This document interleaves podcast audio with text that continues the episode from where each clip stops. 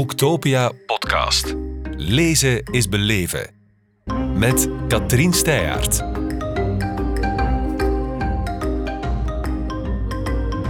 Welkom Sophie Mulders. Goedemiddag. Jij bent ook journaliste. Dat klopt. Uh, je hebt uh, nu wel een persoonlijk boek meegebracht, uh, waarom ik 40 jaar biefstuk en kaas at en toen veganist werd, uitgegeven bij Pelkmans.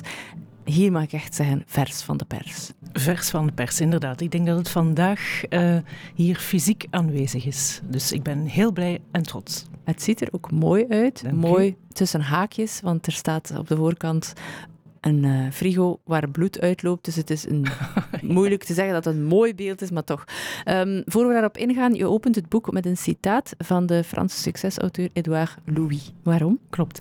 Uh, ik heb zijn boek gelezen, uiteraard. En uh, zijn boek gaat eigenlijk over hoe een mens kan veranderen als hij dat wil.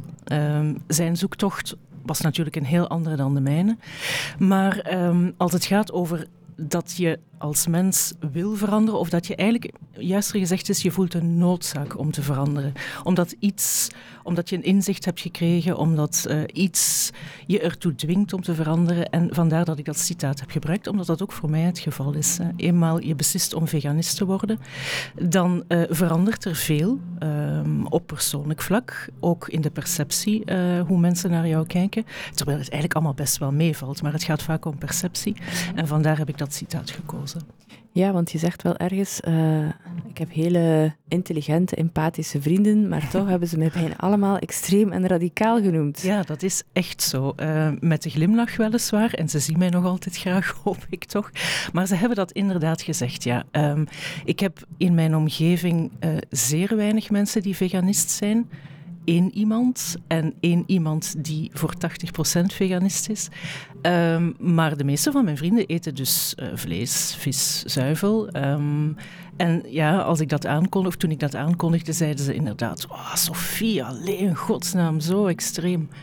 Uh, ja, dus dat zegt genoeg, denk ik. En ben je het soort persoon waarvan ze dat extreme gedrag gewoon zijn? Ligt het in je aard om grote dingen te beslissen? Nee, uh, nee, het ligt wel in mijn aard om mijn leven af en toe eens om te gooien. Maar ik denk niet dat ik met extremisme uh, geassocieerd word in die zin dat ik uh, protestacties of dat ik ergens. Het is ook niet mijn plan om ergens slagerij met bloed te gaan besmeuren of zo. Dus, je te gaan vastlijmen. Ja, ik heb het even gedacht. Ik dacht, zou ik mij nu vastlijmen hier aan de deuren van de Kortrijk Expo? Maar ik dacht misschien toch maar niet. Nee, oké. Je zegt het ook in je boek. Het zijn geen verzinsels van activisten, maar feiten als ik zeg bijvoorbeeld dat 83% van de Belgische kippen nooit buiten komt, ja. uh, dat miljoenen varkens in ons land heel hun leven opgesloten zitten in een betonnen hok. Mm -hmm. het, is, het hakt er heel erg in. Mm -hmm. Dat was expliciet de bedoeling om het boek te openen. Het gaat dan over dierenwelzijn, ja. onwelzijn. Ja, het, het was vooral mijn bedoeling uh, om een journalistiek boek te maken. Hè? Ja. Dus, dus die feiten dat, dat uh, varkens een zeer miserabel leven leiden in de, in de varkensindustrie, uh, dat kan je eigenlijk ook lezen op de websites van Animal Rights of Biteback. weinig mensen gaan spontaan naar die websites, denk ik. Maar ik vond het belangrijk om een journalistiek boek te maken, omdat ik het, ja, ik wou het uiteraard niet zomaar allemaal overnemen. Ik wou het ook allemaal zelf gezien hebben. Ik wou wetenschappelijke studies geraad, geraadpleegd hebben. Um, dus dus ja, dat, dat is inderdaad. De, mijn bedoeling was vooral om informatie te geven met dit boek. Ik leg natuurlijk uit waarom ik vegan, veganist geworden ben. Um, en ik vind dat er zeer weinig informatie beschikbaar is daarover. Die informatie is er, maar je moet er echt naar op zoek gaan. En, um, je hebt ze willen bundelen. Ja, ja inderdaad. Ja. Je zegt, ik leg uit waarom ik veganist ben geworden. Moeten we het misschien toch ook nog heel eventjes doen hier? Ja. Kan je het in kort bestek zeggen? Ja, uh, dus ik heb 40 jaar lang, ik ga er een beetje vanuit dat ik sinds mijn tweede of mijn derde uh, biefstuk at en zo en kaas. Dus ik heb 40 jaar lang uh, vlees, vis en zuivel gegeten. Dan op een gegeven moment, um, vijf jaar geleden ondertussen, is mijn hond Harriet in mijn leven gekomen. En um, een fantastisch, fantastische hond maar ik heb uh, serieus afgezien met haar, ik zal het zo zeggen. En uh, doordat zij zo dicht bij mij stonden, ben ik heel erg beginnen nadenken over wat is dat eigenlijk, een dier. En op een gegeven moment heb ik dan beslist om geen vlees meer te eten. Ik denk dat dat iets wat veel mensen doen. Hè. Ik eet al geen vlees meer en al de rest is sava. Want ja, die slachthuizen, maar bon, al de rest sava. Wat dus niet zo is, maar bon. En dan uh, heb ik op een gegeven moment, uh, moest ik voor de morgen twee Nederlandse auteurs interviewen, die allebei een boek hadden geschreven over dieren eten. En daar stonden een aantal zaken in die ik niet wist. Uh, een aantal uh, uh, common practices in, in de veehouderij. Zoals bijvoorbeeld? Voor, zoals bijvoorbeeld, en ik heb het daarna getest bij mijn hoogopgeleide empathische vrienden, mm -hmm. heb ik aan hen gevraagd, wanneer geeft een koe melk? En bijna iedereen zei, ah, als ze gras eet natuurlijk. En dat is ook een zin die heel vaak en graag door boeren of mensen uit de sector wordt gebruikt. Een koe is een fantastisch dier, het eet gras en er komt automatisch melk uit. U, dat een vreemde kronkel. Ja, zo wordt het wel verkondigd. Maar dat is dus niet zo. Een koe is, net zoals elk ander zoogdier, moet een kind krijgen om melk te geven. Ja. ja. Um, nu ben ik even mijn draad kwijt. Ja, dat, je dus, dat het in het boek van die Nederlandse schrijfster ja, stond. Juist, inderdaad. En dat dat, toch wel een schokkende in... ja, vaststelling was waarschijnlijk, dat het, het vlees weglaten niet volstaat. Nee, inderdaad. dus er stonden nog een aantal andere zaken in. En ik was daar zo van gechoqueerd. En eigenlijk vooral van het feit dat ik het niet wist. Uh, dat Jij vond ik eigenlijk... hoogopgeleide journaliste. Ja, ja, ja. Fijn, ja want die nadruk op hoogopgeleid is nu maar misschien... Goed. Maar inderdaad, ik lees wel eens voilà, iets. Veel lezen. mensen lezen wel eens iets. En, uh, en toch wist ik het blijkbaar niet. En toen heb ik van... Dus ik had toen al twee jaar geen vlees meer. Maar toen heb ik dus van de ene op de andere dag eigenlijk echt gezegd van... Ik wil hier niks meer mee te maken hebben. En ben ik veganist geworden. En dan is mijn eigen zoektocht ja. gestart. En ben ik in de literatuur gedoken. Ben ik bij boeren op bezoek gegaan. Heb ik met heel veel mensen mensen gesproken uit allerlei... Ja, biologen, wetenschappers, ja, dierenartsen, slachthuismedewerkers. Ja, inderdaad. En wat was voor jou, ja, het is misschien een moeilijke vraag, maar het meest schokkende moment of hetgeen wat je altijd zal bijblijven in heel die zoektocht? Ik weet niet of er echt één moment is uh, dat het schokkendste was. Um, God, er zijn er, er zijn er wel een paar. Bijvoorbeeld, ja, wat ik, wat ik niet nooit zal vergeten, zijn die kalfjes, hè, die mm. daar helemaal alleen in een box zitten. Twee dagen oud, één dag oud, drie dagen oud.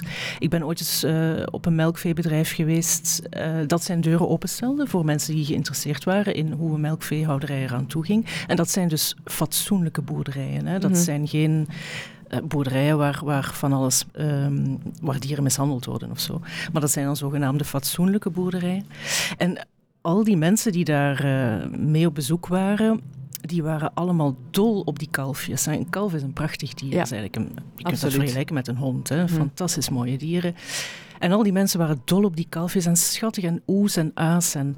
Maar die kalveren zitten daar dus wel één dag oud, twee dagen oud, in een box, alleen, weggehaald bij een moederkoe.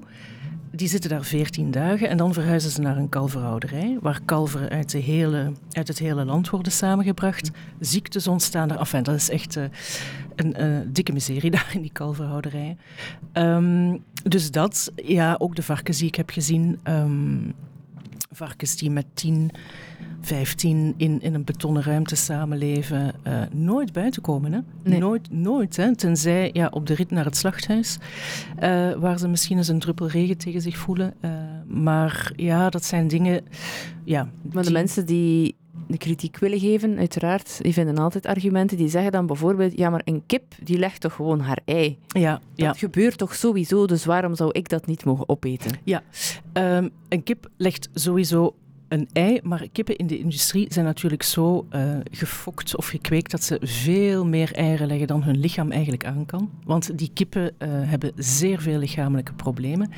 En Um, het is grappig, want we verwijzen inderdaad, ik deed dat ook vroeger, hè, voor alle duidelijkheid, want ik ben dus nog, ik ben een late adopter, zoals dat heet. Mm -hmm. uh, ik dacht vroeger ook zo'n kip, oh ja, dat legt een ei en dit en dat, maar als je ziet hoe wij nog altijd denken dat, dat dieren hun leven leiden. We lezen ook nog altijd kinderboekjes voor waarin moederkip op het erf rondscharrelt en kuikentjes onder haar vleugels neemt. Maar de realiteit is dat in de, in de kippenindustrie geen enkel kuiken ooit een moederkip heeft gezien, want die kuikens die worden uitgebroed in een machine. -hmm. Dus die komen echt uit in, in de machinekamer. En kippen uh, 83, je zei het daarnet zelf, 83% van de Belgische kippen komt nooit buiten. Dus die kippen zitten met 10.000, 20.000 bij elkaar gepropt in een grote hangaar, waar ze totaal niks van hun natuurlijk gedrag kunnen uitoefenen. Om dan te zeggen, ja, zo'n kip dat legt toch een ei en dus mag ik een ei eten. Iedereen beslist dat natuurlijk voor zichzelf. Hè. Uh, ik heb niet de macht om, om iemand te dwingen tot iets, maar uh, er is een heel groot verschil tussen een kip die in je eigen hof scharrelt, maar dan ook echt scharrelt, en de kippen in de, in de industrie. Ja, uiteraard. Dat is wel heel duidelijk mhm. geworden mm -hmm. uh, in je boek. Nu, um, er zullen heel veel mensen zijn, ja, uh, goed, dat is allemaal jammer, maar wij zijn mensen, wij staan toch on top of the food chain.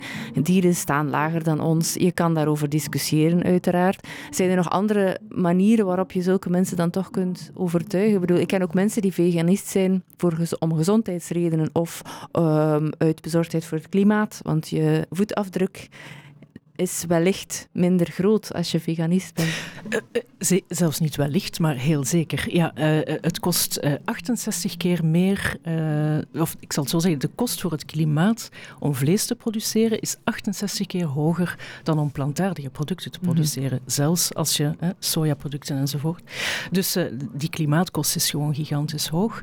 Um, nu, mensen overtuigen, ik doe dat nooit spontaan, nee. omdat dat geen enkele zin heeft, maar mensen gaan gaan wel heel vaak spontaan het gesprek aan met mij. Um, stellen mij dan allerlei vragen. Omdat je blijkbaar, ik ben daar zelf een beetje van geschrokken, maar blijkbaar hou je mensen een spiegel voor. Mm -hmm. Als je gewoon al maar zegt, ik ben veganist. Ja. En mensen hebben dan heel erg de neiging, ja, maar en dit dan, en dit dan, en dit dan. Mm -hmm. Ik antwoord dan met de kennis die ik heb. Ja. Um, en dan moeten ze eigenlijk hun eigen beslissing maken. Hè? Voilà, soms zijn dat geen leuke antwoorden voor hen, maar ja, het gaat wel, mijn boek gaat echt over feiten. Dit, dit staat vol met feiten. Dit ja. is ik heb daar zelf een conclusie aan verbonden, maar het gaat hier om feiten, niet om mijn mening. En die kennis moet je op zijn minst hebben om de keuze te kunnen maken. Um, ik zie dat onze tijd er jammer genoeg al op zit, want ik zou hier heel graag nog langer over praten. Um, heb je een tip om mensen die toch zeggen, goh, ik zou dat eigenlijk ook wel willen, maar ik, ik zie er ofwel geen beginnen aan, want je moet wel je levensstijl omhouden, of ik hou het niet vol. Mm -hmm. Ja, dat hoor je wel eens bij mensen. Nu, ja, eigenlijk valt het best wel mee. Hè. Ik, ik, ben nooit een keukenprinses geweest. Um, en je moet een paar dingen omgooien natuurlijk. Maar als je daar een paar weken in verdiept, dan valt het echt wel mee. Er zijn, er zijn mensen die, die een gezin met drie kinderen hebben en die hun kinderen veganistisch opvoeden. Dus het is echt geen rocket science of zo. Je moet een mm. beetje lezen, je moet een beetje opzoeken, je moet een paar ingrediënten veranderen in, in je keukenkasten. Maar dat is het dan ook maar. Het is echt, er wordt niet van je gevraagd om een rechtervoet af te hakken of zo. Dus Sava wel, denk ik dan. Ja, en zeker in vergelijking met wat die dieren allemaal doormaken, is Inderdaad. het klein bier. Um, heel erg bedankt om dat allemaal bijeen te brengen en toe te lichten. Sophie Mulders. Graag gedaan, dankjewel. Boektopia podcast. Lezen is beleven. Beluister ook de andere podcasts live opgenomen op Boektopia 2022. Nu via je favoriete podcast-app.